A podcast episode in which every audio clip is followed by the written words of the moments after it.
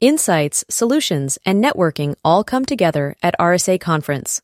Join a global cybersecurity community at rsaconference.com forward slash ITSP MAG 24.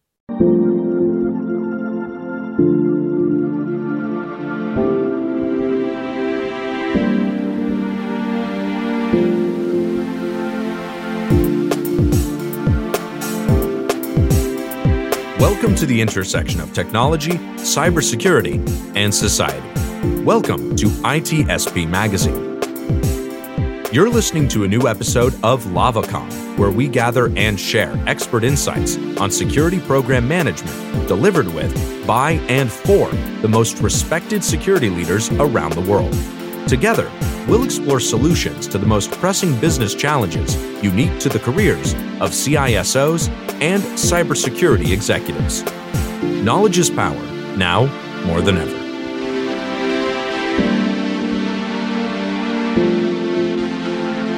Hello, everybody. This is Sean Martin, and you're very welcome to a new Crucial Conversations episode here in the Blue Lava community, where it's all about bringing the community together to share information and knowledge with each other by the CISOs and security leaders for the CISOs and security leaders to help each other do better at uh, at your job and stay healthy and manage your team in, in the same way. And uh, today we're going to be talking about cloud security, which is a pretty hefty topic. only only smaller if you take by, by adding the word security. It's humongous if you take security out and just look at cloud overall. There's so much going on there, and uh, I'm thrilled to have Frank Kim on. Frank, thanks for uh, thanks for being part of this. Sean, hey, thanks a lot for having me. And uh, th- th- there's so much to talk about, um, and we'll, we're going to put this through the lens of a CISO and security leader. So, what what some of the challenges they're facing uh, with either uh, managing their current cloud or clouds or the transitions they're making as part of other transformations they're doing for the business.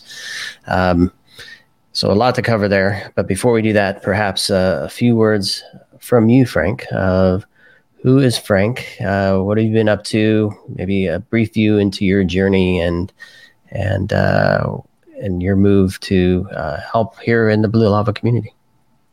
Man, hey, who, who, well, who is Frank? Well, Sean, I don't, I don't know. You know, I'm still kind of trying to figure that out myself after all of these years. But you know, I'll just start with a a simple introduction. You know, hey, so Frank Kim, everybody, uh, currently a, a, fellow at the SANS Institute. I was the CISO here at SANS for a little bit. Uh, been teaching, writing courses with SANS for uh, 15 years now, uh, while I had other day jobs, helping build other security programs in prior lives. And uh, still today, in addition to teaching and writing courses, you know, I started our cloud security curriculum at SANS, as well as starting our CISO leadership curriculum. So really just focused on uh, trying to help uh, students and trying to help customers, different enterprises on their journey to improving as a security leader and as a cloud security expert. Nice. I mean, you've been giving back for a long time, Frank. And I know uh, uh, I'm, I'm privy to some of the master classes you've done with with Laz and and uh, Art and team, and I know those are always uh, well received and very much appreciated by those who uh, have the opportunity to to connect with you at that level. And yeah, I, well, I can yeah, only yeah. imagine it's the same for for the SANS work you do as well. Well, I appreciate it. You know, and I also forgot to mention, you know, I'm an advisor for different startups, including Blue Lava. So, you know, happy to be part of the community. Yep. Perfect. So let's um let's start grand. the the state of cloud and the state of cloud security. Where where where do you see? I mean, there's probably different maturity levels or phases that companies are in uh, when it comes to um, embracing and employing cloud.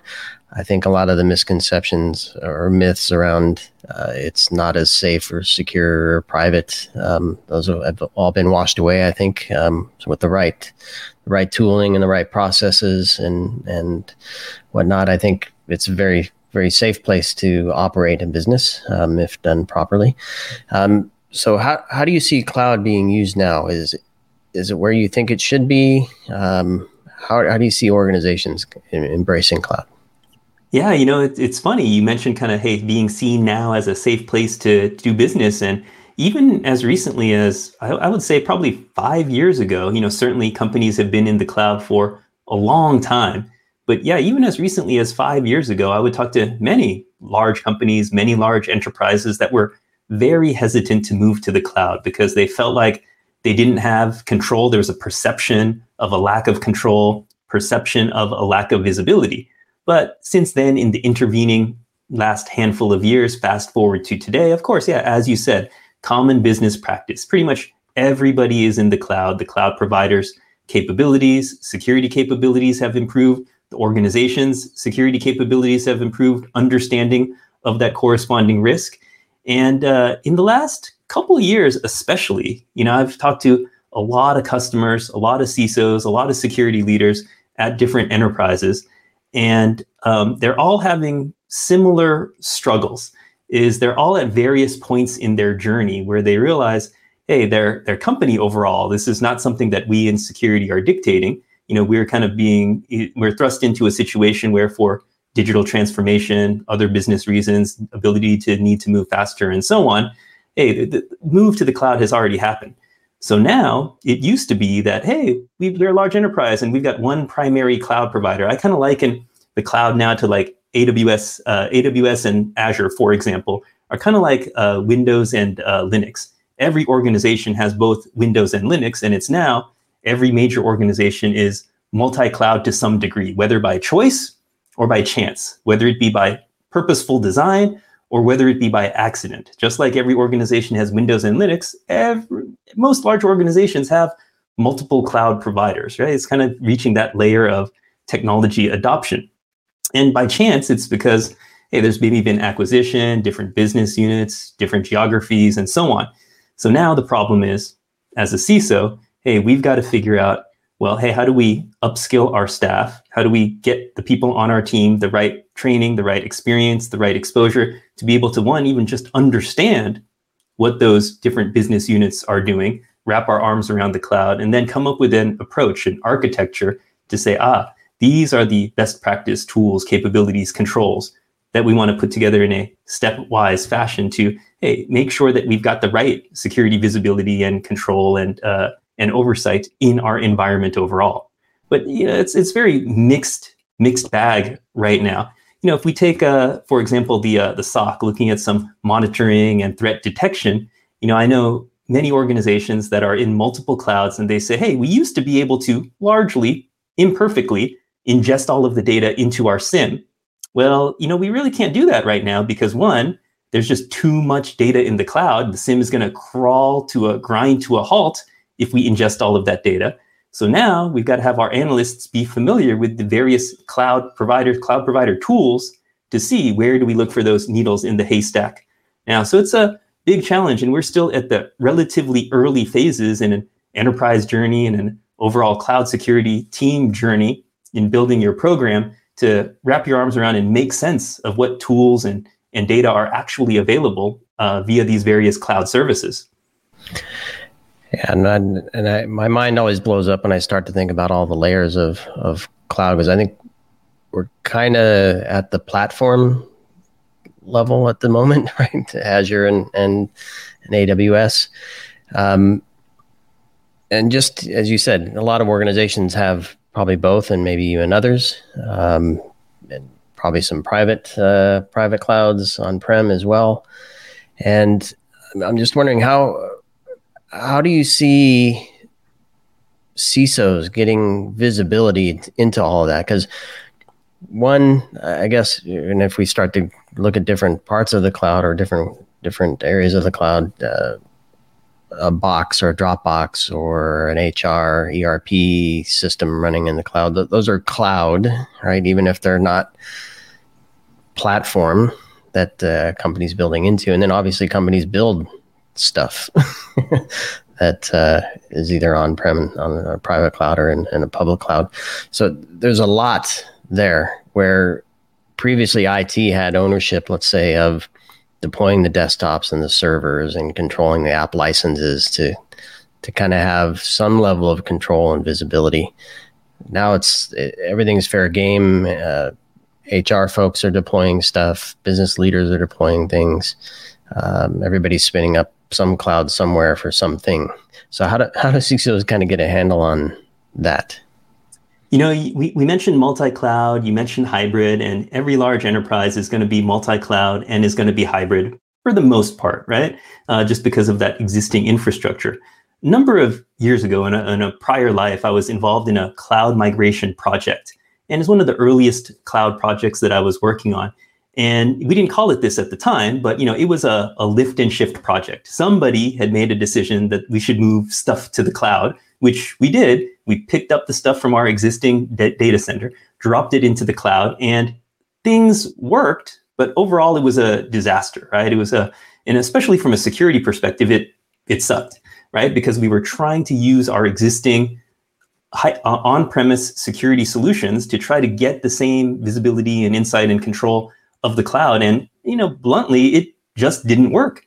And, you know, CISOs, we need to realize we have to have some understanding from a technical perspective of how the cloud works uh, because the existing traditional solutions, right, are not appropriate for the cloud in terms of things running not in on premise, in terms of the way that they're deployed, and needing these cloud native solutions. And another example of this is the speed at which things move. Now, Sean, I'm going to maybe turn the tables here a little bit and just ask you one simple question. Very early on in my career, over a couple decades ago, I'm dating myself here. I was working with an organization and I was working in the development team at the time. And you know, our job was to push new software to our users to production. But I'm going to ask you to guess. This was a, an insurance company. How many times a year do you think that we pushed production code to our users? How many times a year? What is your guess? Uh, I'm gonna guess once. Once, maybe maybe one dot o, and if you're lucky, a couple dot x.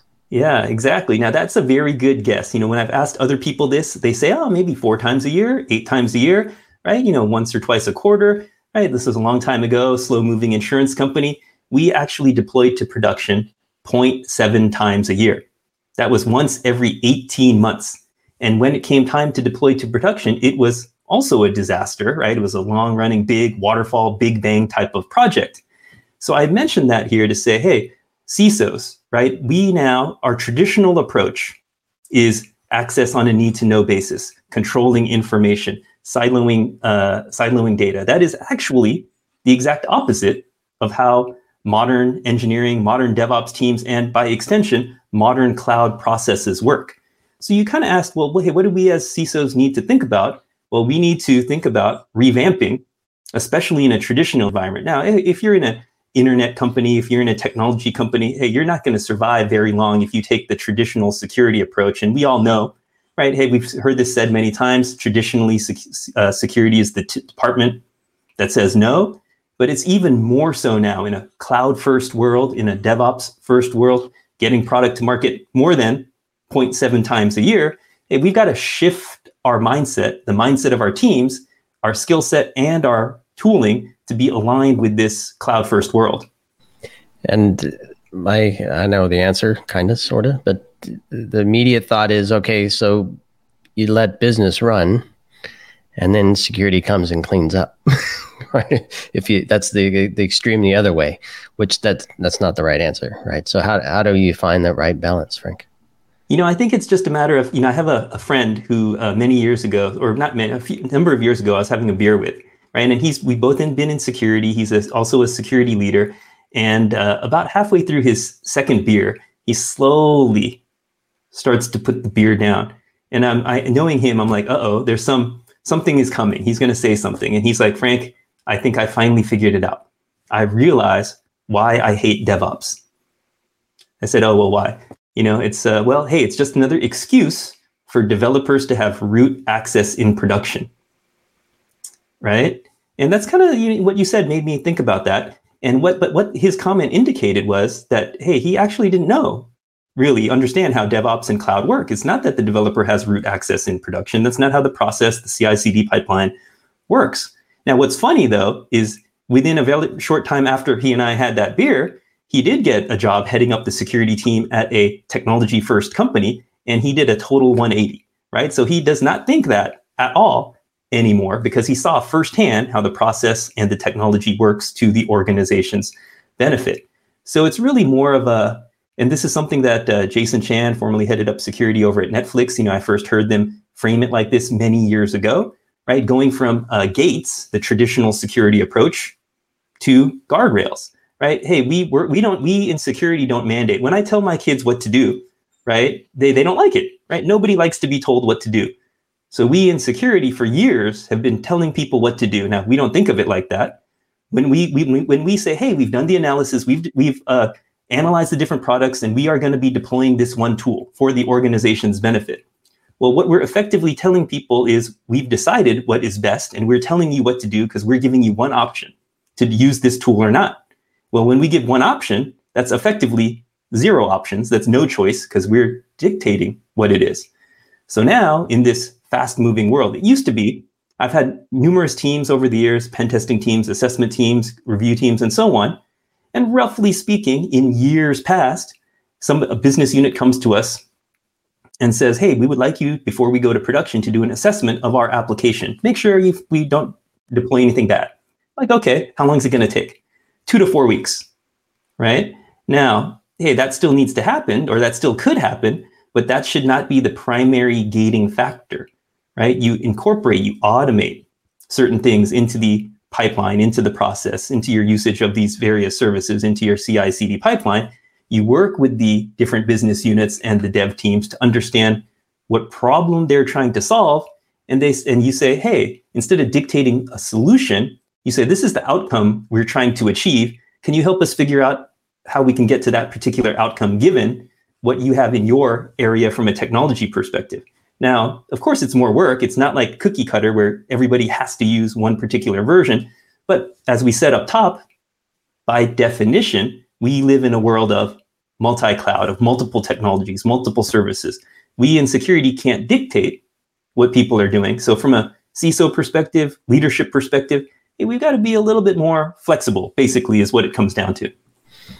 Yeah, and I think that's an, an interesting point or an important point anyway. Uh, in because guardrails, I don't know why I went there, but I, I was I pictured the uh, what's the uh, the Autopia in Disneyland, right, where the cars are are they have the little the the the center line that makes sure the car doesn't go off the rails. so those guardrails, but but they also limit the cars, right? And the path is straight and, and rigid as well. So you're only allowed to go one way. You can start and stop at your desi- at your own desire, but very limited in terms of where you can go and how fast you can go, uh, which again is not very intuitive or uh, very positive for the business. So, um, I know you, you, switched into kind of DevOps, and we really didn't talk like a, a bit with the assessment of DevSecOps there. Um, but with with all the clouds and and building stuff and deploying stuff to them is there uh, your, your, view where, where does security fit in to this picture? Because there is there's devops and there's devsecops. There's it ops and secops. Um, there's uh, compliance and risk which have some some security slant to it as well which of course then uh, when you when you start moving things to the cloud, those those are very important topics as well. So, uh, describe to me how CISOs look at cloud in relation to the rest of the uh, programs for security that they're running. I heard from one CISO of 19, 19 programs from endpoint to network to firewalls to uh, to the cloud, and, and I mean, so it's one of many. How does it fit in?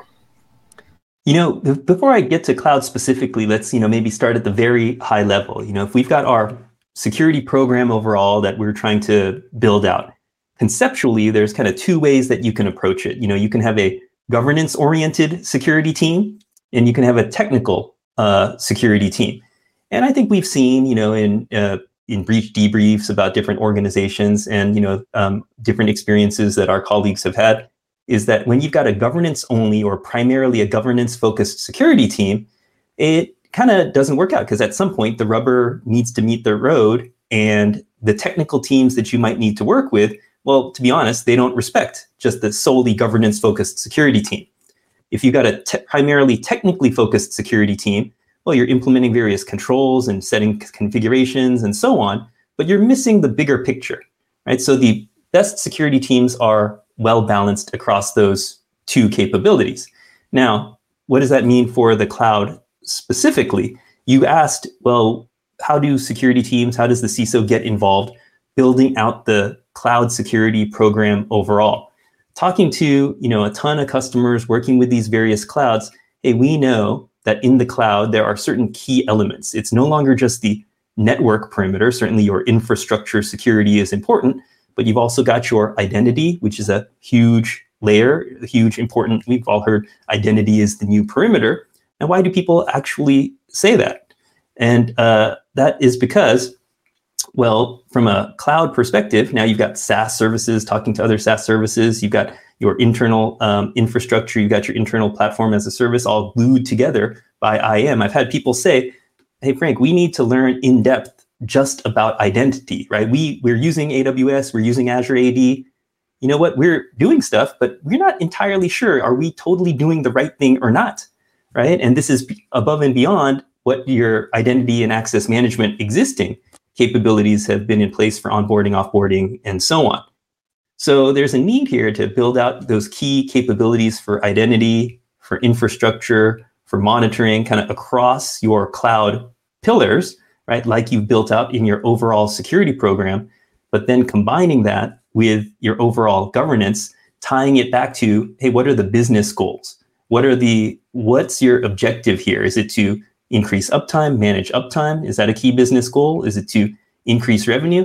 I was uh, doing an engagement. I'm kind of jumping around here, Sean, so you'll have to rein me back in here, right, when you get a chance.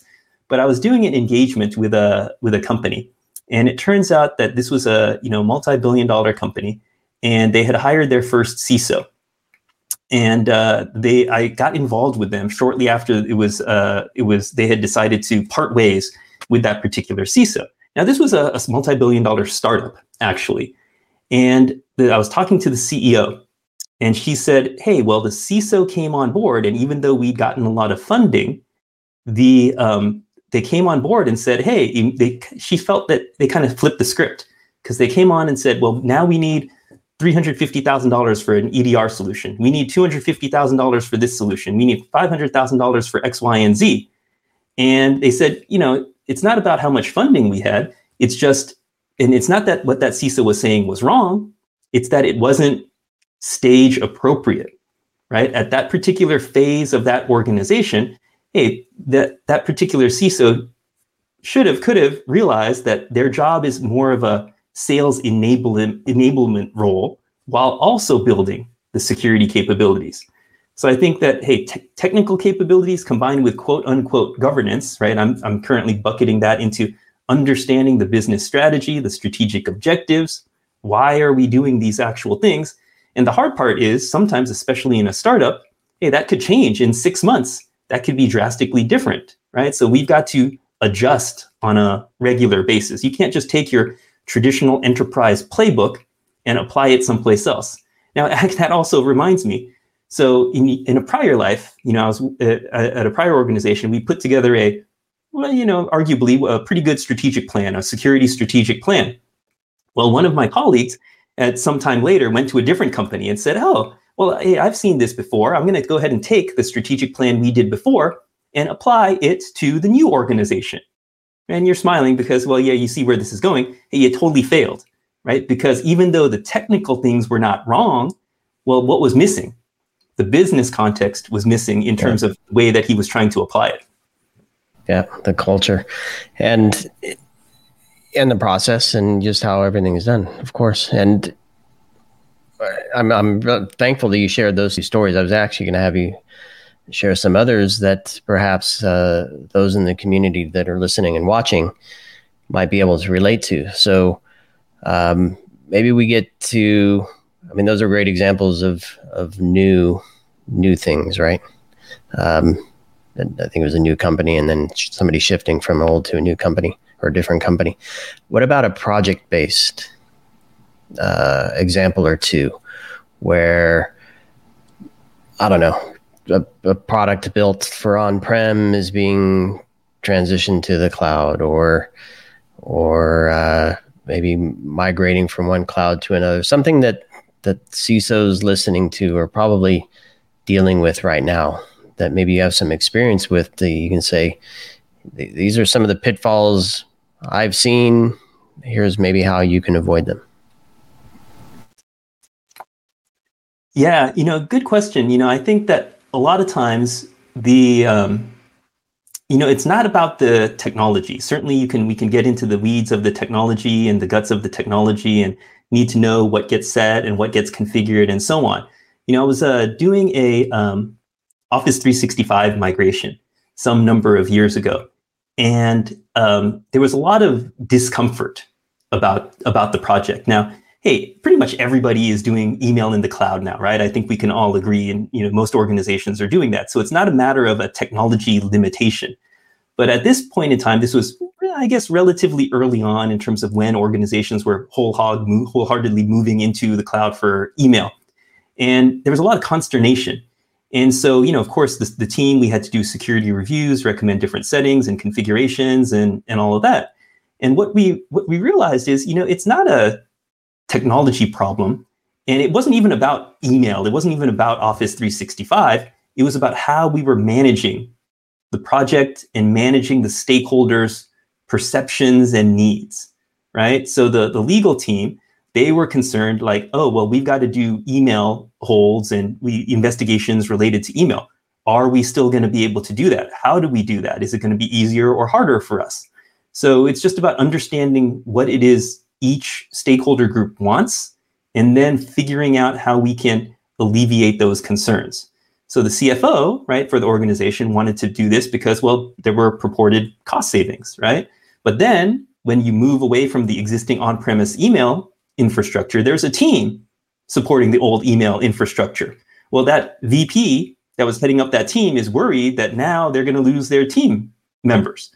So you you got to understand what it is that people want. So you know, big part of our job as a uh, any leader, but as a CISO is stakeholder management, understanding people's motivations, understanding how to communicate, coming up with different options.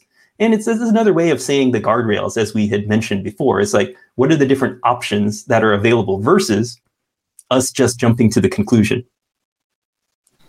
Yeah, good old Lotus one, two, three in the cloud, Frank. I, I see it.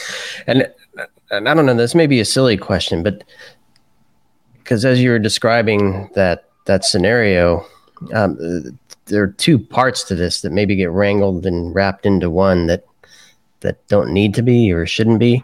Um, for there's there's the cloud, and presumably the data is sitting in the cloud. Perhaps some process processing is in the cloud as well. But there's also an interface to the cloud, and uh, most times, not all times, most times it's through a web interface. Sometimes it's through a, an app built uh, purpose for a, a desktop or a, a, mobile device. Do, do those differences, um, do, does bundling it all together change the way you look at it versus breaking it apart? And d- does that matter? Or am I, I kind of going off weird here with that question? yeah, that, that's a that's a good point. You know, we already mentioned kind of the changing threat landscape in terms of it's not a perimeter based approach, right? Which we've been talking about for years. And uh, so if we talk about kind of the three high level, you know, different flavors of cloud, which you kind of mentioned, you know, in, uh, infrastructure as a service, platform as a service, and software as a service. You know, you can access via the web console, your AWS console, and get access to your cloud data center, right? If you will. So obviously, certainly we need to protect those credentials.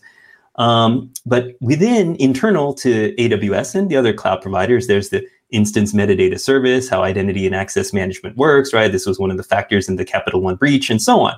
So certainly we have to understand all of that stuff.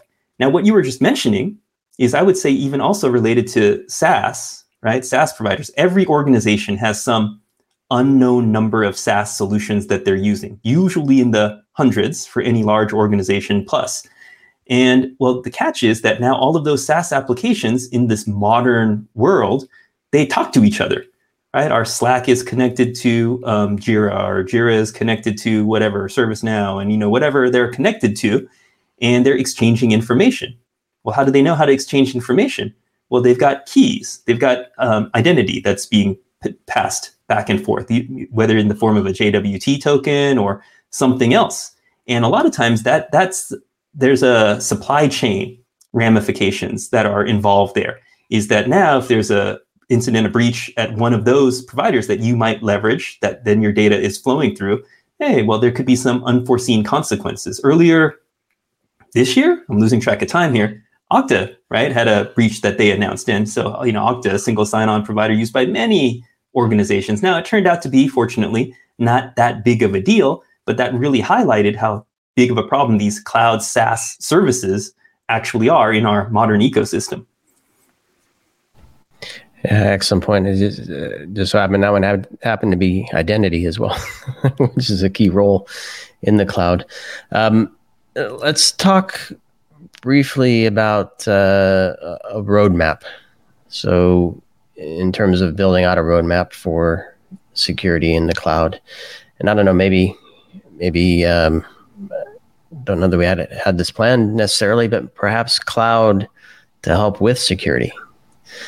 So maybe, so building out a security roadmap for the cloud, and maybe where cloud fits in to that roadmap to Um, yeah, SIEM, you know, SIEM clouds or SOAR cloud, whatever, whatever you, XDR clouds, whatever you want to go with that. Yeah, yeah, no, good, good, good point. You know, I, am a I'm a simple guy. I like to keep it simple. You know, we for years have been talking about people, process, and technology. And when I think about kind of how do we improve our security program and our cloud security program, it's you know people. You know, one is workforce development. Is what are the skills that not just the security team needs for cloud, but what are the skills that our business units, the engineering team, and so on, what do they actually need? What's the corresponding process? Now, depending on what area we're talking about, if it's HR, finance, that's one thing. If it's working with engineering, we already kind of touched on DevOps integrating into that process overall. Then there's the technology itself, where we can have a technology roadmap of the things that we want to um, to deploy. Now, to your point about okay, hey, the organization is using the cloud for various business benefits. But now security, we in security can leverage all of these things for security benefits. We've seen that with automation, with, with SOAR products, automating response, and so on. Now we've got automated other response in terms of uh, serverless, Lambda functions, other automated workflows that we can kick off to, for example, remediate simple to start with uh, security violations, unauthorized security groups, unencrypted buckets, simple things like that, where we can slowly start to build on those in the future. Whereas what did we have to do before?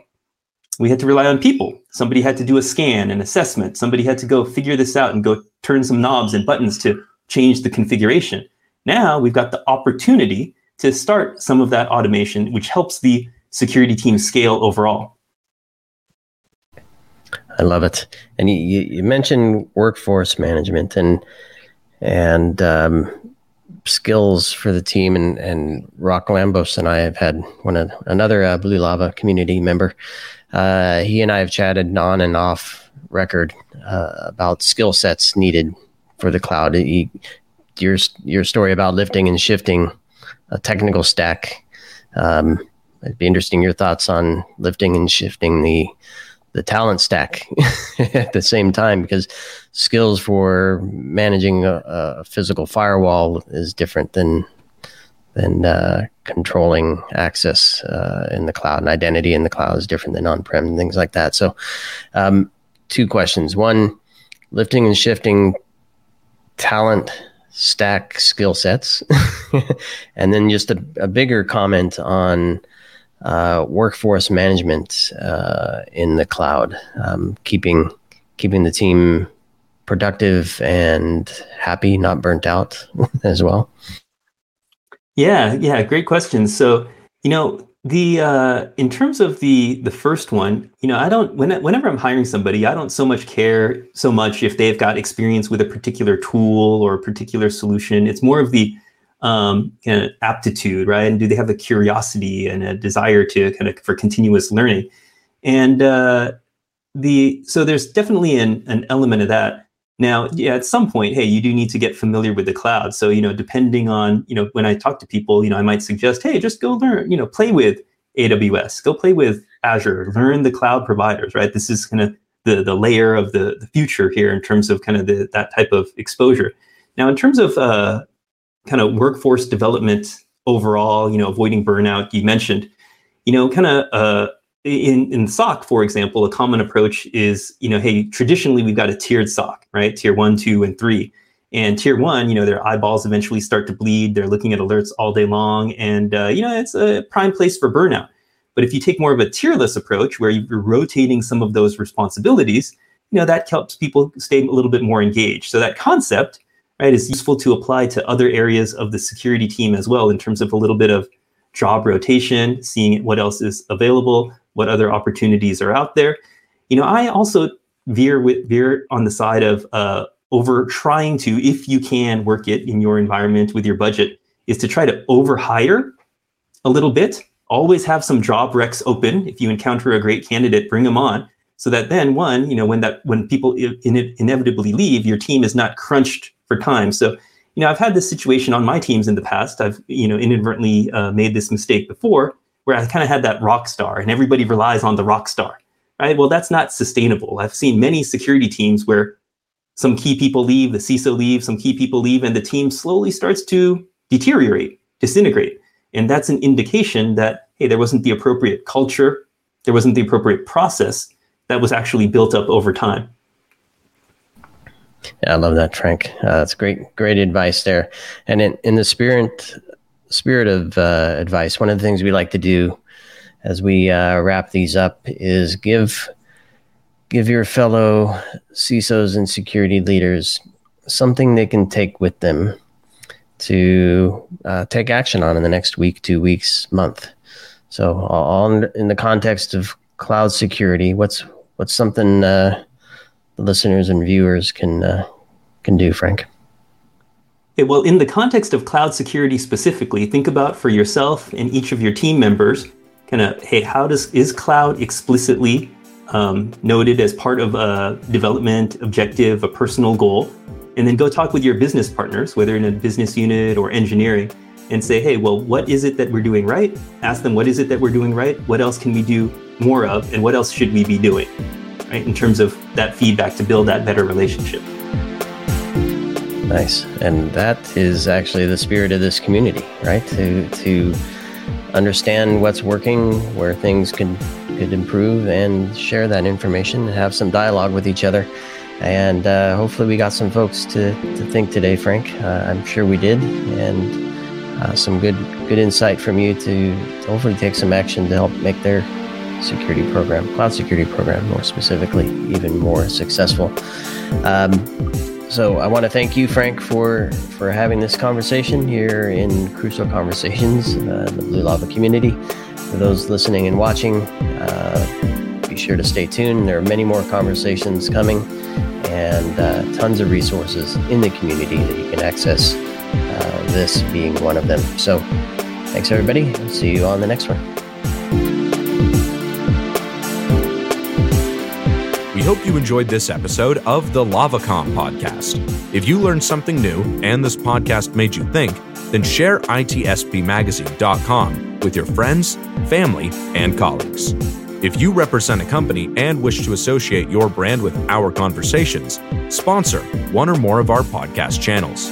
We hope you will come back for more stories and follow us on our journey. You can always find us at the intersection of technology, cybersecurity, and society.